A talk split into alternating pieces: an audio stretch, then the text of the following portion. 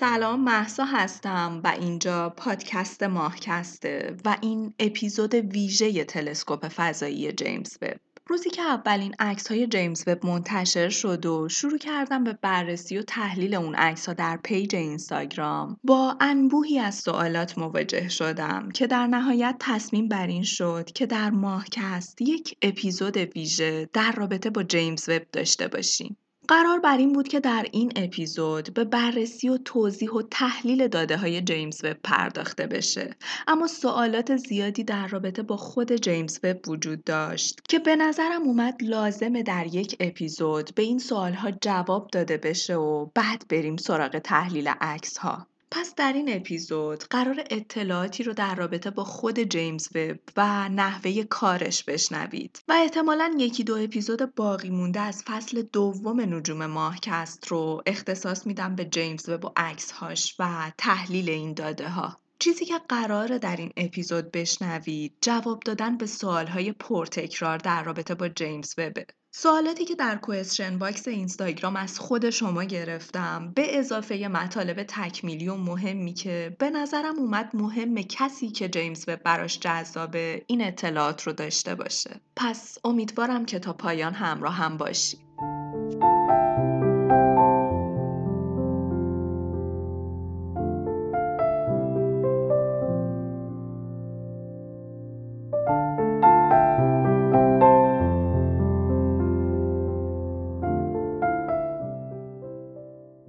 تلسکوپ فضایی جیمز وب ناسا بزرگترین و بلند پروازانه ترین ساخته دست بشر در 25 دسامبر 2021 به فضا پرتاب شد تا تحقق بزرگترین رویای بشر تا به امروز رو رقم بزنه. این تلسکوپ فضایی 10 میلیارد دلاری بزرگترین و قدرتمندترین تلسکوپ علمی فضایی ناسا است که برای کشف تاریخ کیهان ما از زمان بیگ بنگ تا تشکیل سیارات بیگانه مأموریت چند ساله خودش رو شروع کرده. جیمز وب با وزنی حدود 6500 کیلوگرم حدود سی روز طول کشید تا خودش رو به نقطه لاگرانژ به نقطه L2 که حدود 1.5 میلیون کیلومتر از زمین فاصله داره برسونه.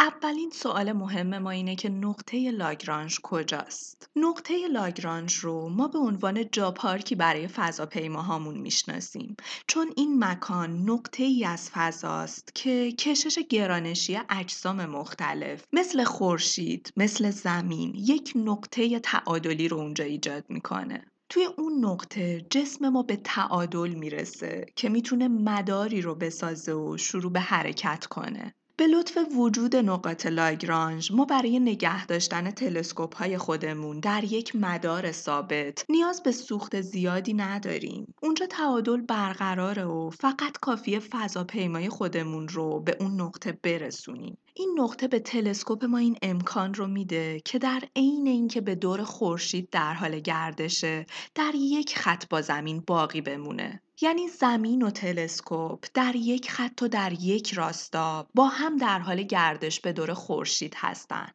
این نقطه محبوب فضایی خونه چند تا تلسکوپ دیگه هم بوده. تلسکوپی مثل هرشل و رصدخونه فضایی پلانک. و حالا سوال مهم بعدی ما اینه که اصلا چرا لاگرانش؟ چرا همین مدار زمین خودمون نه؟ وب به دلایل متعددی نیاز به یک مدار بسیار دور داره. ما می‌دونیم که تخصص این تلسکوپ دریافت و جمعآوری امواج مادون قرمزه. در عین حال می‌دونیم که مادون قرمز نوعی تابش گرماییه. بنابراین هر چیز گرمی حتی من و شما هم تابش مادون قرمز داریم. حتی تلسکوپ هایی که در فضا وجود دارن هم تابش مادون قرمز دارن. خود تلسکوپ وب هم تابش مادون قرمز داره و واسه جلوگیری از اختلالاتی که این تابش و گرما می‌تونه در کارش ایجاد کنه ما نیاز داریم که وب رو همیشه سرد نگه داریم. یعنی دمای هلوهوش منفی 223 درجه سانتیگراد. به همین خاطر هم وب یک سپر حرارتی بسیار بزرگ داره که نور خورشید و زمین و ماه رو براش مسدود می‌کنه که در غیر این صورت این تلسکوپ شروع به گرم شدن می‌کنه و ما با انبوهی از اختلالات مواجه میشیم. واسه همینه که ما نیاز به نقطه لاگرانژ داریم. مداری به دور خورشید در نقطه L2 جایی که سپر وب بتونه همیشه خورشید و زمین و ماه رو مسدود نگه داره. پس با وجود این سپر وب هیچ وقت نمی‌تونه زمین ما رو خونه خودش رو ببینه. این نقطه جاییه که تلسکوپ وب قرار داره که وب رو همیشه در یک خط با زمین و خورشید نگه میداره. نیروی گرانشی ترکیبی خورشید و زمین می‌تونه فضاپیما رو در این نقطه در تعادل نگه داره و به همین دلیل هم سوخت بسیار کمی برای نگه داشتن تلسکوپ در این مکان نیازه. این نقطه جاییه که محیط دمایی سرد و پایدار به تلسکوپ ما این اجازه رو میده که مشاهدات مادون قرمز خودش رو با دقت بسیار بالایی انجام بده. این تلسکوپ نتیجه یک همکاری جهانیه. شاید همین هم اهمیتش رو چند برابر می‌کنه. ما می‌تونیم به جرأت این تلسکوپ رو شاهکار همکاری حیات پیچیده روی زمین بدونیم. شاید تنها جایی که زمین می‌تونه به گونه هوشمند خودش افتخار کنه وجود این تلسکوپ در فضاست که امضای زمین ما روشه. همکاری ناسا با آژانس فضایی کانادا به اضافه اسا، آژانس فضایی اروپا با همکاری حدود 300 دانشگاه و سازمانهای مختلفی که در ساخت این تلسکوپ شرکت داشتند، تحقق این رویا را ممکن کرد. تعداد ایرانی هایی هم که در این پروژه مستقیم و غیر مستقیم حضور داشتن کم نبوده که یکی از اصلی ترین اونها خانم آیرین شیوایی که عضو تیم علمی این تلسکوپ بودن. به وجودشون بی نهایت افتخار می‌کنیم. یکی از نکات جنجالی و جذاب در رابطه با این تلسکوپ هم نامگذاریش بوده که خب اسم اصلی این تلسکوپ قرار بود تلسکوپ نسل بعد باشه که بعدها تغییر پیدا کرد به جیمز وب جیمز وب رئیس سابق ناسا بود که از سال 1961 تا 1968 مسئولیت آژانس فضایی رو بر عهده داشت و درست چند ماه قبل از اینکه ناسا اولین انسان رو به ماه بفرسته بازنشسته شد. اما بعد از بازنشستگی خودش هم تاثیرات بسیار زیادی رو در روند کاری ناسا داشت. توی دوران آشفتگی سیاسی وب بود که اهداف اصلی ناسا رو تعیین کرد.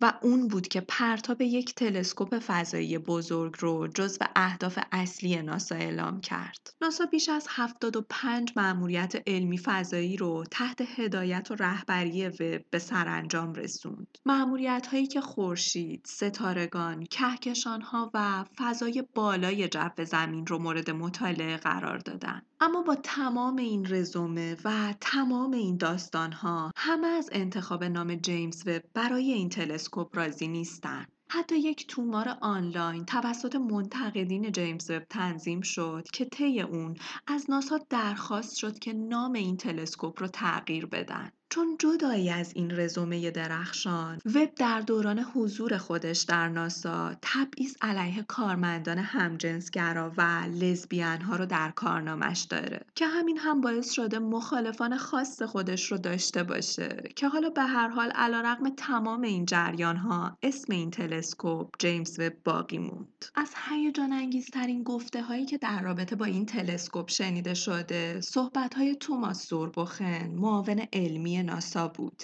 که بعد از انتشار اولین تصاویر ناسا اعلام کرد که ها هزار دانشمند وجود دارند و صادقانه بگم که بعضی از اونها به تازگی متولد شدن. حتی بعضی از اونها هنوز به دنیا نیومدن اما قراره که از این تلسکوپ سود ببرن. چون این تلسکوپ برای چندین دهه با ما خواهد بود. و این خیلی هیجان انگیزه ما قرار سالها با این تلسکوپ کشف و کاوش و رصد کنیم کیهانمون رو و معلوم نیست که قراره چیا رو بفهمیم. معلوم نیست قراره چه تغییراتی در باورهامون ایجاد بشه و قراره چه چیزهایی رو کشف کنیم.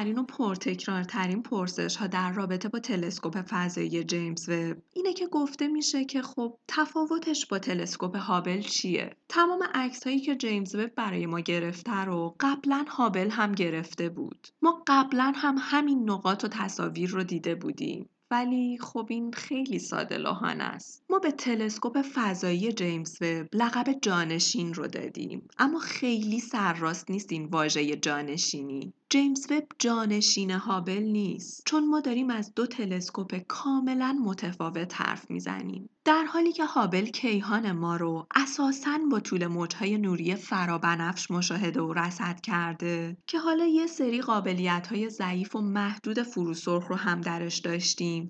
جیمز وب کارش اینه که جهان رو با دید مادون قرمز ببینه. کاملا تخصصی و بسیار فراتر از هابل. حالا چه اهمیتی داره این دید فرو سرخ؟ دلیلش انبساط جهانمونه. چون جهان ما داره منبسط میشه چون داره کش میاد یه جورایی طول موجهایی که در جهان ما دارن منتقل میشن هم همراه جهان تبدیل به طول موجهای کشیده و بلندتری میشن بافت جهانه که داره طول موجها رو کش میاره. پس موجهای بسیار قدیمی که مسیرهای چند میلیارد ساله رو طی کردن خیلی بیشتر تحت تاثیر انبساط جهان قرار گرفتن. سر این طیف شروع این طیف فرا بنفشه که هابل توی دریافتش بینقص عمل می‌کنه. اما باگش اینه که فرابنفش دقت نداره. عمر کوتاهتری داره چون جهان ما در حال انبساطه. پس ما نمی‌تونیم با هابل که دید فرابنفش داره به نورهای بسیار قدیمی نگاه کنیم و ازش جزئیات بگیریم. اما ته این طیف که طول موجهای کم انرژی و کش اومده و خسته هم درش دیده میشن فرو سرخه. که این یعنی جیمز وب ما که تخصصش دیدن و دریافت امواج فرو اون نور قدیمی ها که دیگه خیلی کش اومدن و کم انرژیان و جهان با انبساط خودش داره بیشتر میکشتشون رو هم دریافت می‌کنه. این یعنی ما می‌تونیم به قدیمی ترین نورهای منعکس شده از جهانمون هم نگاه کنیم. یه برگ برنده دیگه ای رو هم داره این امواج فرو سرخ اینو قبلا هم توضیح دادم و ما این رو می‌دونیم که صحابی ها در واقع ابرهای قلیزی از مواد و گرد و غبار هستند که حاصل مرگ ستاره هان و از دل همین صحابی هاست که دوباره ستاره ها و سیارات جدید شکل می گیرن. اما تا به امروز با تکنولوژی امروز بشر هنوز نتونسته به داخل صحابی ها نگاه کنه چون وقتی از صحابی ها حرف می‌زنیم داریم از ابرهای در هم تنیده ای حرف می‌زنیم که شبیه به یک دیوارن که به همون اجازه نمیدن پشتشون رو ببینیم. اما نکته اینجاست که دید فروسرخ جیمز و به همون این امکان رو میده. برامون این امکان رو ایجاد می‌کنه که پشت این ابرهای قلیز رو رصد کنیم. بهمون امکان میده پشت این دیوار رو مراحل مرگ یک ستاره رو مشاهده کنیم. ما هیچ ایده ای از اینکه داخل صحابی ها چی میگذره نداشتیم و امروز رو با جیمز وب می‌تونیم به رمز و راز صحابی ها پی ببریم. و واسه همینه خیلی اینو راجع به جیمز وب شنیدیم که این تلسکوپ قرار جواب سوال هایی رو بهمون بده که تا قبل از این حتی از وجود اون سوالها بیخبر بودیم. یکی دیگه از مهمترین تفاوت‌های این تلسکوپ اینه که جیمز وب به دور خورشید میگرده و هابل به دور زمین. وب آینه بسیار بزرگتر از هابل داره و این آینه های بزرگتر به معنی جمعآوری و دریافت نور بیشتره و این یعنی جیمز وب می‌تونه فراتر از هابل به گذشته نگاه کنه. وب یک آینه اولیه با قطری تقریبا 6.5 متر داره که در مقایسه با هابل دو چهاردهم متری عملکرد بسیار بهتری رو براش می‌سازه. همین تفاوت قطر آینه محدوده دید حدوداً 6 برابری رو به جیمز وب میده در مقابل هابل. حاصل تمام این تفاوت ها هم این میشه که اساسا هابل می‌تونه کهکشان های جوان رو برامون به تصویر بکشه در حالی که وب می‌تونه کهکشان های نوزاد رو بهمون به نشون بده ماها به عنوان مخاطب عام این ماجرا یه سری عکس می‌بینیم که شاید هیچ تفاوتی رو درش متوجه نشیم. اما اونچه که اهمیت داره بررسی نمودارها اعداد و ارقام و اطلاعاتیه که حاصل این عکس هاست. که از اینجا به بعد داستان این اطلاعات شاید بتونه جهان جدیدی رو برامون ترسیم کنه.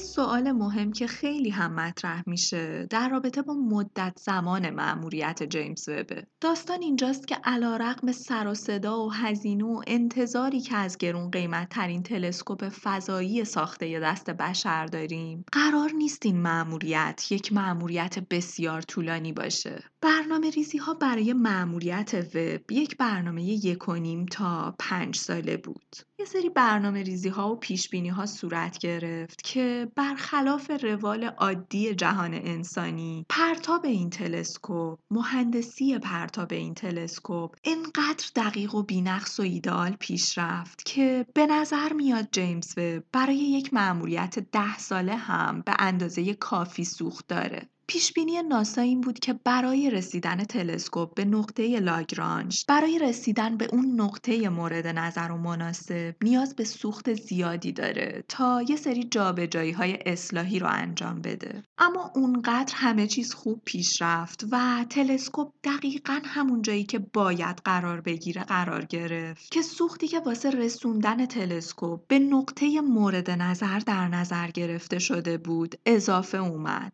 و حالا می میشه که از اون سوخت برای افزایش مدت زمان مأموریت استفاده کرد. پس اگر اتفاق عجیب و غریب خاصی نیفته ما برای ده سال می‌تونیم دستاوردهای جیمز وب رو جمع آوری کنیم. میگم اتفاقات عجیب و غریب در حالی که این اتفاقات در محیط خشن فضا به شدت رایج و طبیعی و غیر قابل پیش بینیه. همونطور که در رابطه با همین آسیب و برخوردی که جیمز وب داشته و هممون هم ازش با خبریم قابل پیش بینی نبود. ناسا مطمئن نیست که ریز شهاب سنگ ها می‌تونن چه تأثیری رو روی طول عمر جیمز وب بذارن. ولی حداقل توی این تجربه کوتاه چند ماهه‌ای که تا حالا داشتیم فهمیدیم که یک سنگ فضایی کوچیک هم گویا برخلاف انتظارات می‌تونه تأثیری جدی بر این تلسکوپ داشته باشه. چون اگه یادتون باشه اون اوایل که خبر برخورد اومد و عمومی شد.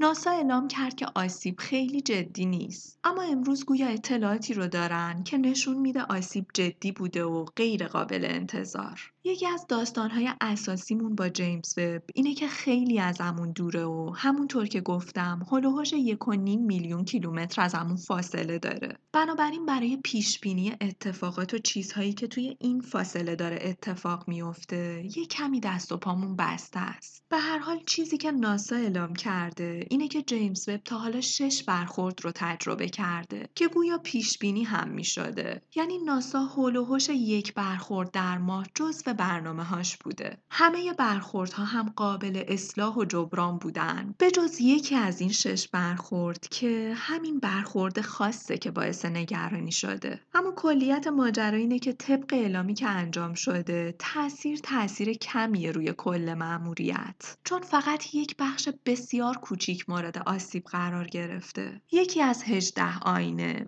و هنوز 17 آینه بدون نقص در حال کار هستن و با تنظیم مجدد این نقص ایجاد شده تا حدود زیادی جبران میشه. اما سوال مهم برای همه ما اینه که هنوز فقط چند ماه از این مأموریت گذشته و ما داریم از یک آسیب جدی حرف می‌زنیم. چی قراره بشه؟ باید باز هم منتظر چنین اتفاقاتی باشیم؟ با این روند آیا جیمز وب می‌تونه همون پنج سال حداقلی خودش رو هم به سلامت بگذرونه؟ جواب این سوال اینه که واقعا هیچی نمی‌دونیم. مهندسان ناسا اعلام کردن که ما هنوز نمی‌دونیم اتفاقی که افتاد. یک اتفاق نادر بود یا نه؟ اونا اعلام کردن ممکنه این اتفاق جزو اتفاقاتی باشه که هر چند سال یک بار رخ میده.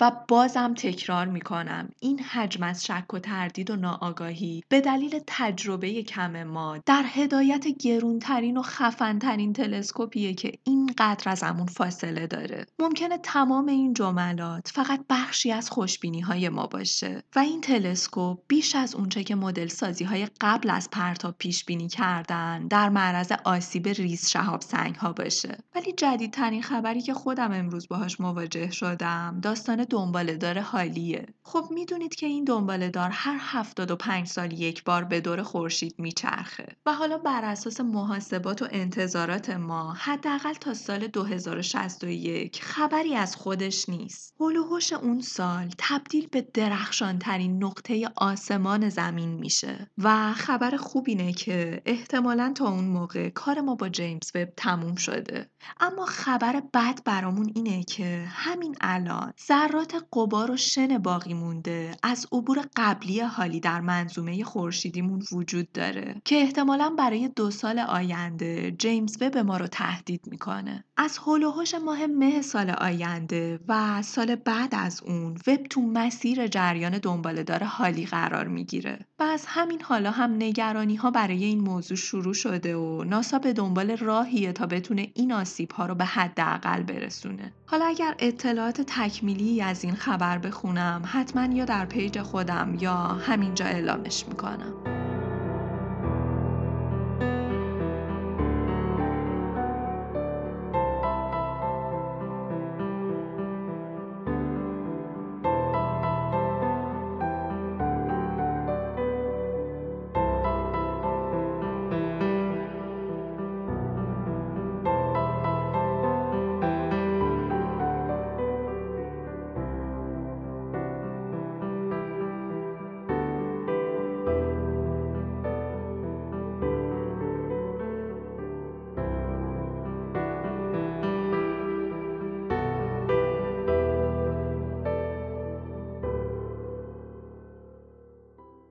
یکی از سوالات مهم دیگه اینه که وب چطور داده های خودش رو از این فاصله به زمین ارسال می‌کنه؟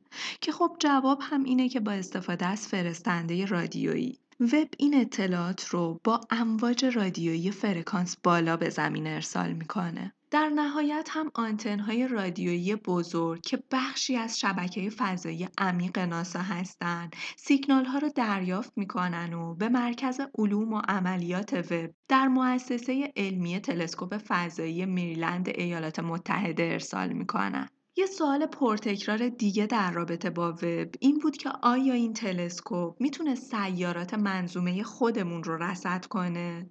وب می‌تونه هر چیزی رو در منظومه خورشیدی خودمون که دورتر از زمین باشه مشاهده کنه. یعنی ما نمی‌تونیم از وب عکسهایی از عطارد و زهره رو دریافت کنیم. اما مثلا سیارات اورانوس، نپتون یا مشتری که اتفاقا عکساش منتشر هم شده رو می‌تونیم ببینیم. اهمیت بسیار زیادی هم داره اتفاقا کاری که وب قراره در منظومه خودمون انجام بده.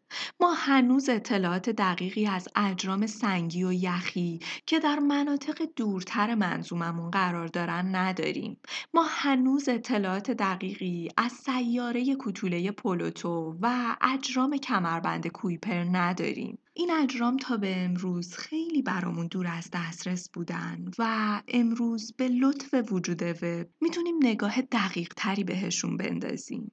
وب همینطور قراره بررسی های دقیقی رو روی قمرهای سیارات قولپیکر گازی، دنبالدارها و سیارک ها و سیارات مریخ، مشتری، زحل، اورانوس و نپتون برامون انجام بده. و چه روزهای هیجان انگیزی که پیش رومونه. سوال مهم دیگه ای که هیچ کس راجع بهش سوالی نپرسید این بود که آیا وب می‌تونه به تحقیقات روی ماده تاریک کمک کنه؟ خیلی سوال جذابیه. جوابش هم سرراست بله نیست. یعنی وب چون توانایی دیده بهتری داره نمی‌تونه ماده تاریک رو بهمون به نشون بده. اما به صورت غیر مستقیم اطلاعات فوق‌العاده‌ای رو در این رابطه بهمون میده. همونطور که گفتم وب نمی‌تونه مستقیما ماده تاریک رو ببینه. ماده پنهان مرموزی که بخش بزرگی از جرم کهکشان ها و خوشه های کهکشانی مربوط به اونه. اما وب این توانایی رو داره که تاثیرات این ماده رو برامون اندازه گیری کنه. یکی از بهترین قابلیت های وب برای اندازهگیری جرم هم اثر لنز گرانشیه. من اثر لنز گرانشی رو با عکس و جزئیات در page خودم توضیح دادم. می‌تونید در highlight جیمز وب مرورش کنید. اونجا چون با عکس توضیح داده شده یه خورده راحت تر درک میشه. اما اینجا هم تا حد ممکن سعی می‌کنم که به خوبی توضیحش بدم. فضا زمان رو یک بافت در هم تنیده تصور کنید که در سراسر کیهان گسترده شده. هر جرمی مثل ستاره ها، سیاره ها، کهکشان ها، هر جرمی که در این بافت قرار بگیره این بافت رو کمی خم می‌کنه و درش آشفتگی ایجاد می‌کنه. به تار در هم تنیده شده انکبوت فکر کنید. یک حشره وقتی توش به دام میفته تار انکبوت پاره نمیشه ولی دچار آشفتگی میشه و کمی خمیده میشه. هر جرمی در جهان ما فرقی نمی‌کنه که اون جرم چی باشه.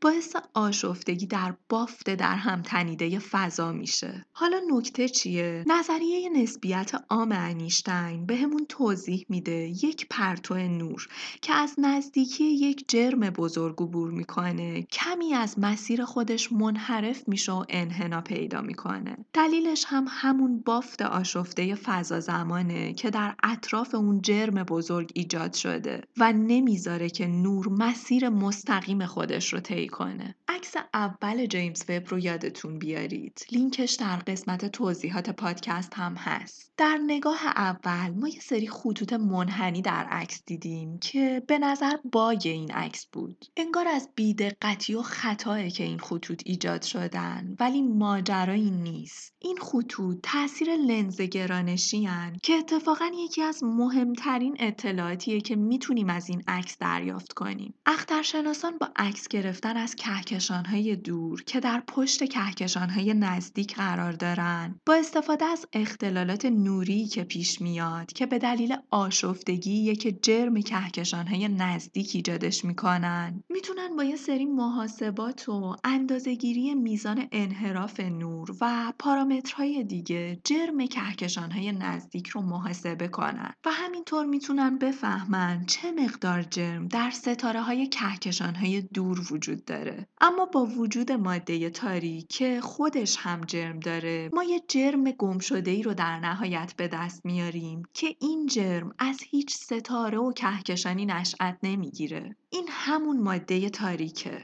وب مخصوصا برای این نوع اندازهگیری بسیار مناسبه چون تصاویر بسیار واضح اون امکان اندازهگیری اختشاشات بسیار کوچیک رو هم برامون فراهم می‌کنه. و از اونجایی که می‌تونه میزان بیشتر و دورتری از اعماق فضا رو رصد کنه پس کهکشان های پس زمینه و دور بیشتری رو برامون به تصویر می‌کشه. اختلالات ناشی از لنز گرانشی آمارهای جدید و زیادی از تکامل کهکشان ها رو بهمون میده و دانشمندان این امکان رو پیدا می‌کنن که به درک مقدار و ماهیت ماده تاریک پی ببرن.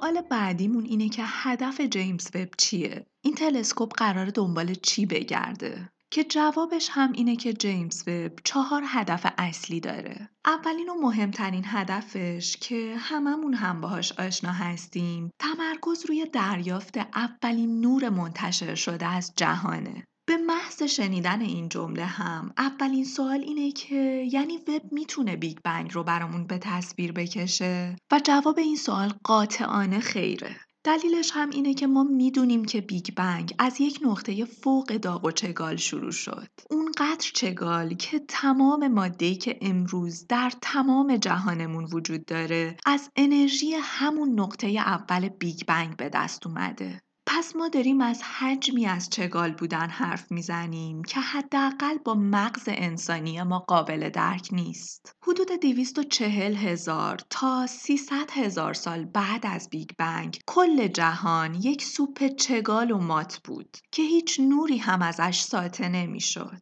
اما ما می‌دونیم که جهانمون از لحظه بیگ بنگ و تا به همین امروز و در آینده در حال انبساطه. با انبساط جهان چگالی و دمای جهان کاهش پیدا می‌کنه. تا اینکه بعد از حدود 380 هزار سال شرایط بگونه ای میشه که ایون ها الکترون ها می‌تونن برای تشکیل اولین اتم ها که عمدتا هم هیدروژن و هلیوم بودن با هم ترکیب بشن. این عصر رو ما به عنوان عصر نوترکیبی می‌شناسیم. این لحظه لحظه ای بود که جهان اون سوپ داغ مات اجازه داد نور ازش خارج بشه. این اولین لحظه ای بود که فوتون ها تونستن راه فرار رو پیدا کنن. و در این لحظه بود که جهان از حالت کاملا مات به شفاف تغییر حالت داد.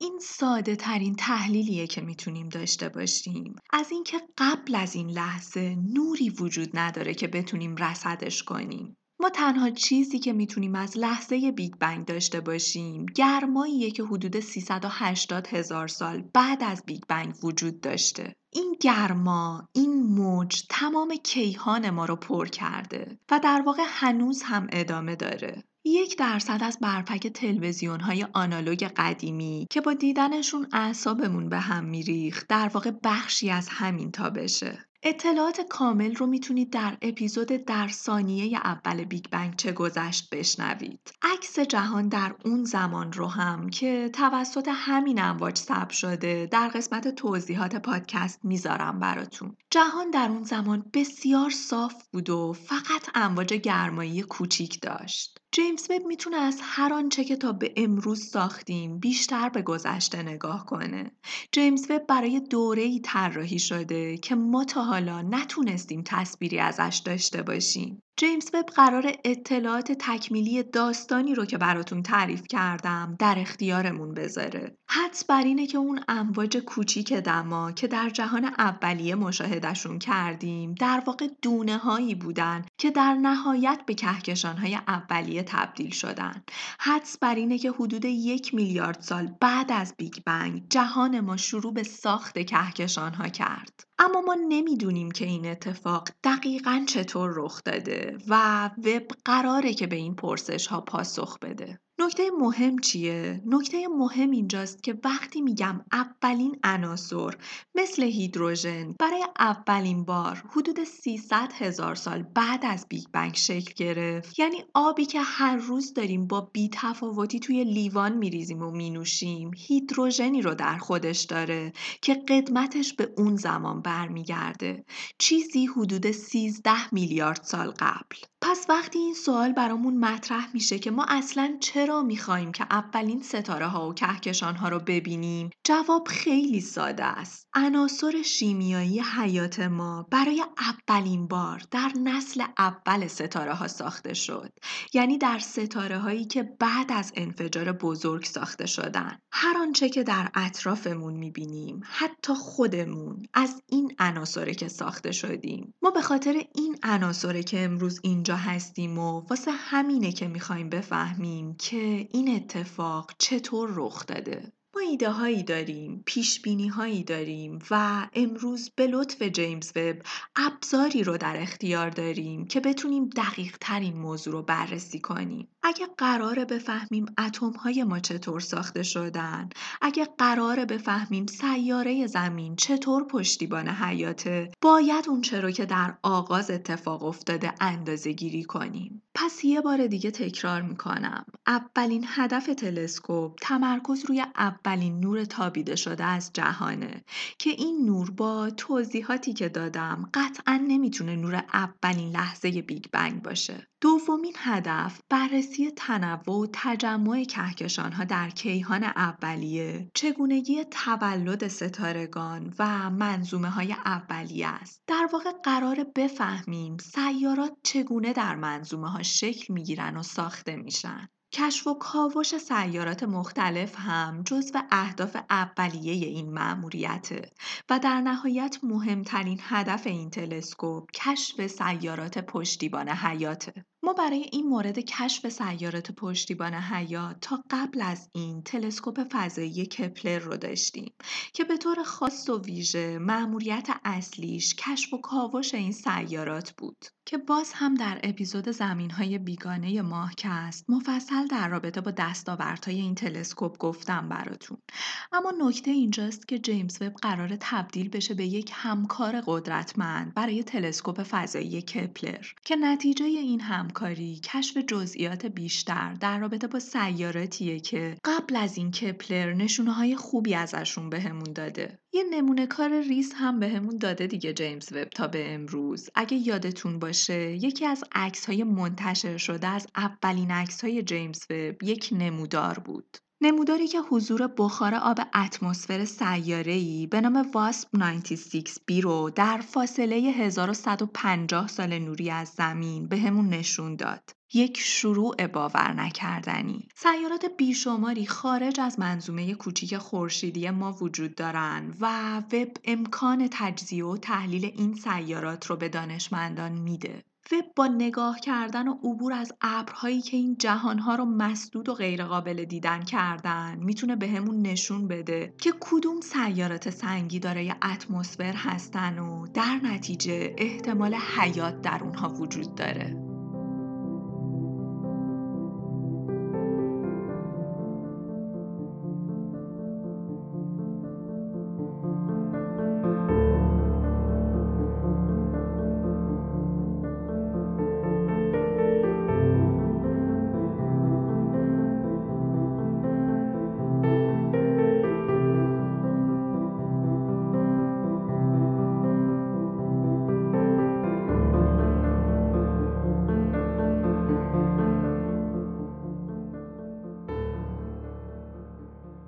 اصطلاح رایجی که بعد از شروع به کار جیمز وب زیاد به گوشمون خورده داستان انتقال به سرخه که فلان عکس رو با انتقال به سرخ 15 مثلا گرفتن.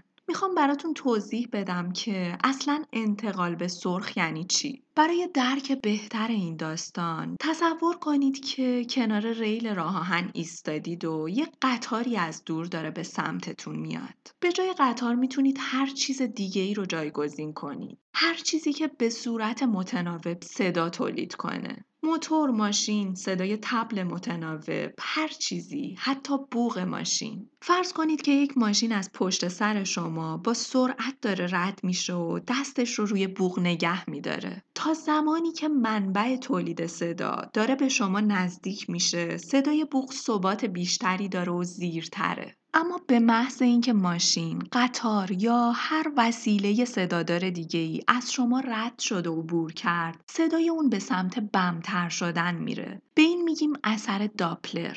اثر داپلر زمانی اتفاق میافته که منبعی از امواج حالا چه صوت باشه و چه نور نسبت به یک ناظر در حال حرکت باشه. وقتی منبع به سمت ناظر در حال حرکت امواج زودتر از حالت ثابت به ناظر می‌رسن. و قله های موج به هم نزدیکتر میشن. امواج انرژی بیشتری دارن. بخوایم تو صدا تفسیرش کنیم صدا بلندتره. اگه بخوایم تو نور تفسیرش کنیم نور ما آبی تره اما اگر منبع نور یا صوت در حال دور شدن از ناظر باشه امواج بیشتر کشیده میشن. صدا بمتره نورها قرمزتره. برگردیم به دنیای نجوم. ما می‌دونیم که کهکشان ها در حال دور شدن از ما هستند. چرا؟ چون جهان در حال انبساطه.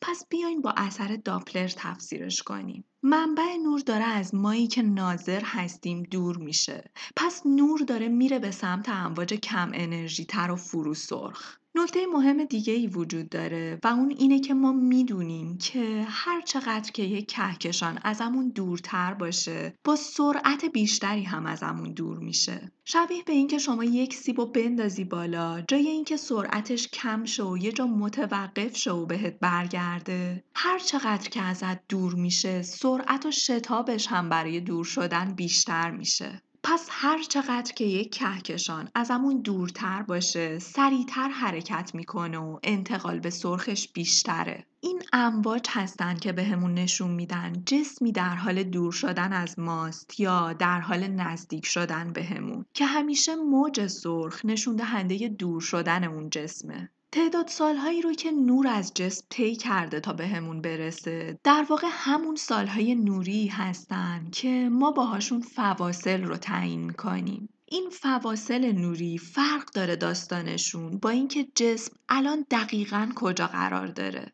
ما نوری رو که از جسم بهمون رسیده دریافت می‌کنیم. خود جسم همچنان که داره واسمون نور میتابونه داره ازمون دورتر میشه. وقتی مثلا میگیم کهکشانی در فاصله ده میلیارد سال نوری ازمون قرار داره به این معنی نیست که همین الان هم در فاصله ده میلیارد سال نوری از ماست. نوری که برای اولین بار ازش بهمون به رسیده و ما تونستیم دریافتش کنیم این فاصله رو بهمون به نشون میده. خود کهکشان با سرعتی باور نکردنی و البته در حال شتاب بیشتر داره ازمون دور میشه. چون یادآوری می‌کنم سرعت انبساط جهان ثابت نیست بلکه به طرز باور نکردنی در حال زیاد شدنه. پس فواصلی که با سال نوری ازشون حرف می‌زنیم فواصل واقعی نیستن چون جهان ما در حال انبساطه. به نظر هم می‌رسه که جهانمون سریعتر از سرعت نور در حال انبساطه. اولین سوال هم طبق روال. بعد از گفتن اینکه جهان داره با سرعتی بیش از سرعت نور منبسط میشه. اینه که مگه قوانین جهان بهمون نمیگه هیچ چیزی نمی‌تونه به سرعت نور برسه.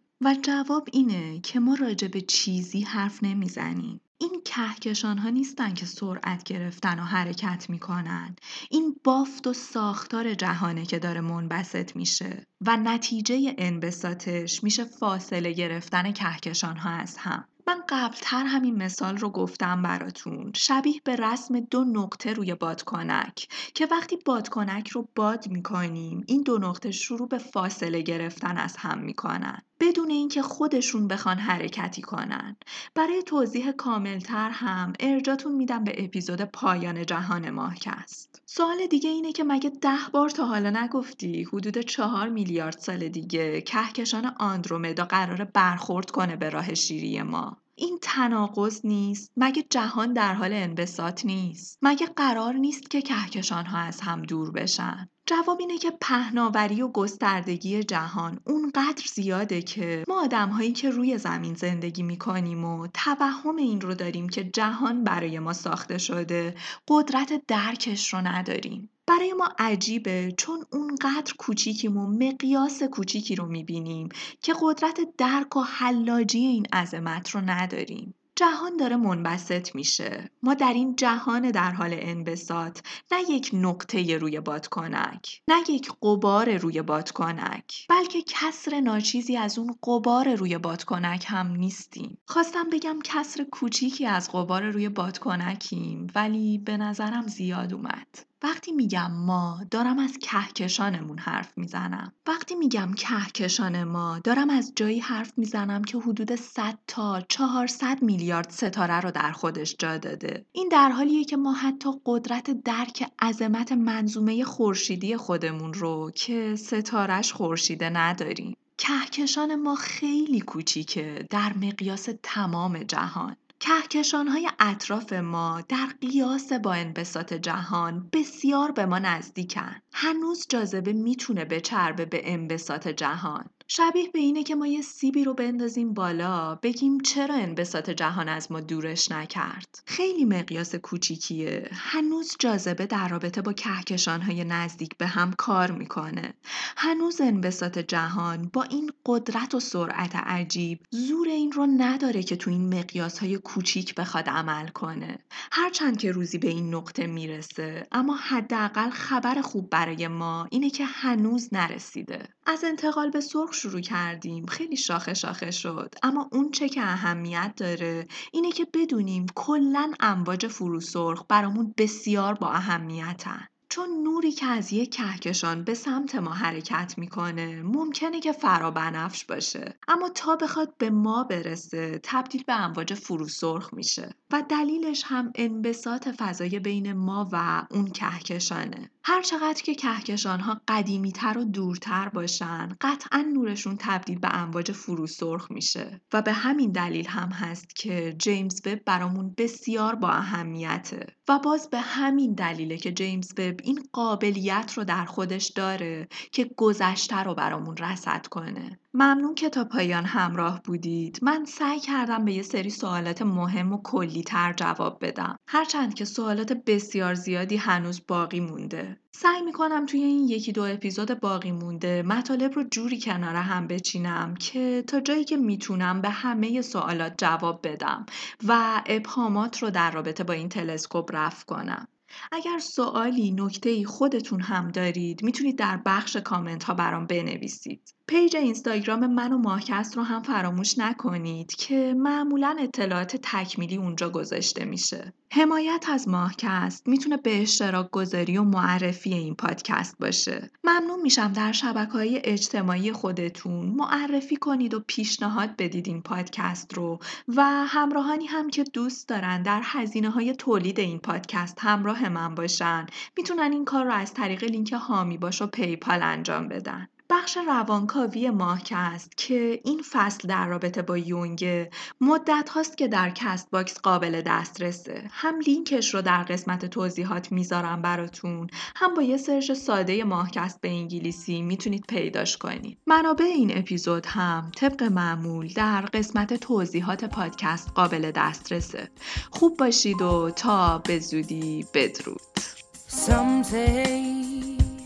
I'll be better without you. But they don't know you like I do. Or at least the sides I thought I knew. I can't bear this time. It drags on as I lose my mind. Reminded by things I find. Like notes and clothes you've left behind. Wake me up. Wake me up when all is done. I won't rise until this battle's won. My dignity's become undone, but I won't go.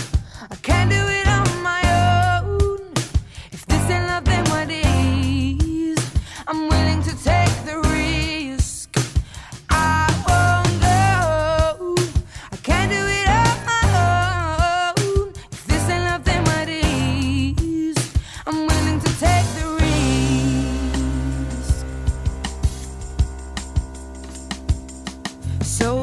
petrified. I'm so scared to step into this ride. What if I lose my heart and fail the climb? I won't forgive me if I give up trying. I heard his voice today. I didn't know a single word he said. Now I'm resemblance to the man I met. Just a vague and broken boy instead. But I won't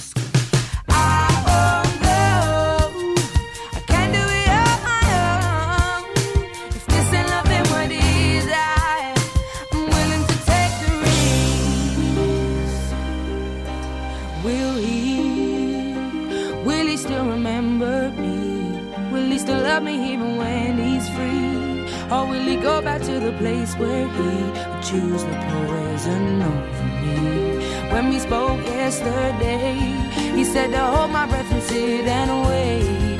I'll be home so soon I won't be late. He was.